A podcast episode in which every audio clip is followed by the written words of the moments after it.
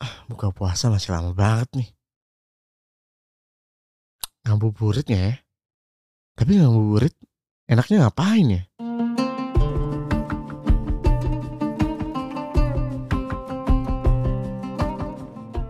Assalamualaikum. Hai, aku Ibra.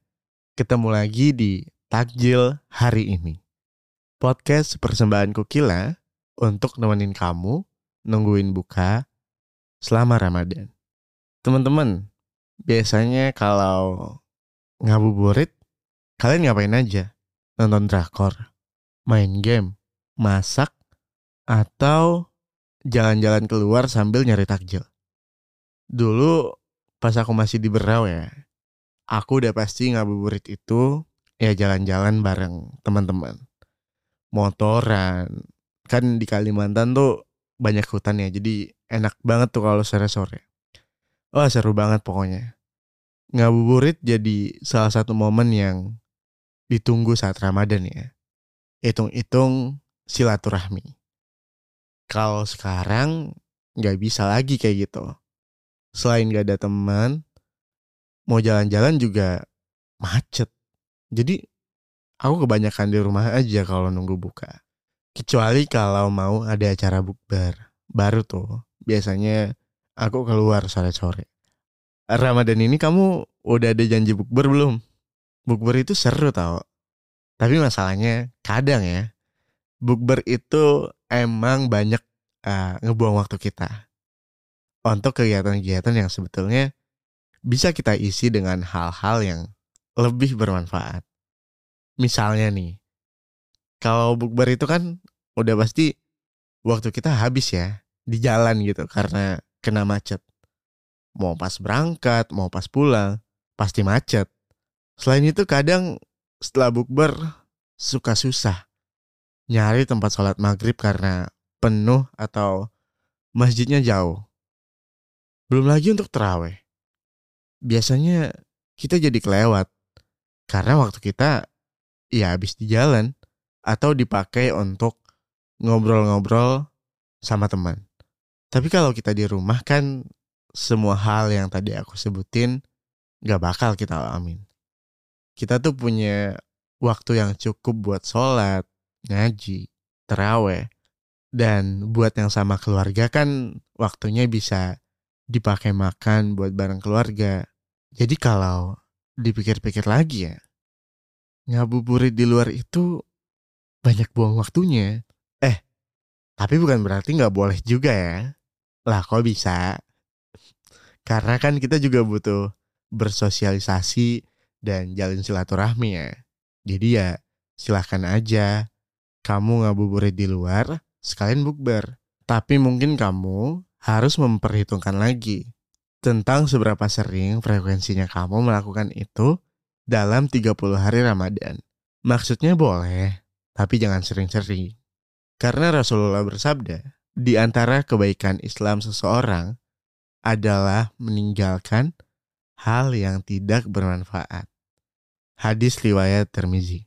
Kalau dari hadis ini, berarti bisa disimpulin ya, kalau misalnya kita berada di antara dua pilihan, antara melakukan hal yang bermanfaat dan kurang bermanfaat, udah jelas kan?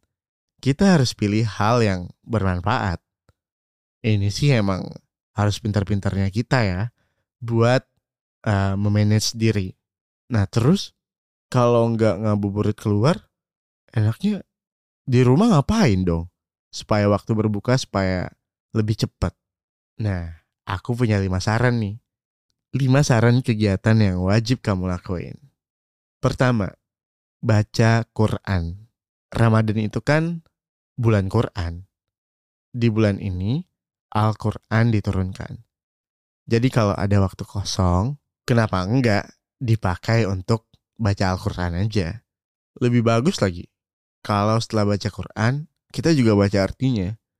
Supaya lebih mengerti dengan yang sedang kita baca. Kedua, mungkin bisa olahraga yang ringan. Ini dia yang sering dilupain banyak orang selama puasa. Yaitu olahraga. Karena orang-orang tuh beranggapan nggak bisa makan dan minum. Jadi kalau olahraga, takut haus. Nanti malah batal lagi. Ya akhirnya orang-orang selama 30 hari bablas. Nggak olahraga sama sekali. Meski di bulan Ramadan kita puasa, olahraga tuh tetap jadi hal yang penting bagi tubuh kita. Karena selama puasa pun kita juga tetap kerja kan. Badan tetap gerak melakukan aktivitas seperti biasa. Maka olahraga juga diperlukan banget sama tubuh kita supaya nggak kaku. Supaya nggak haus, lakuin aja olahraga yang ringan.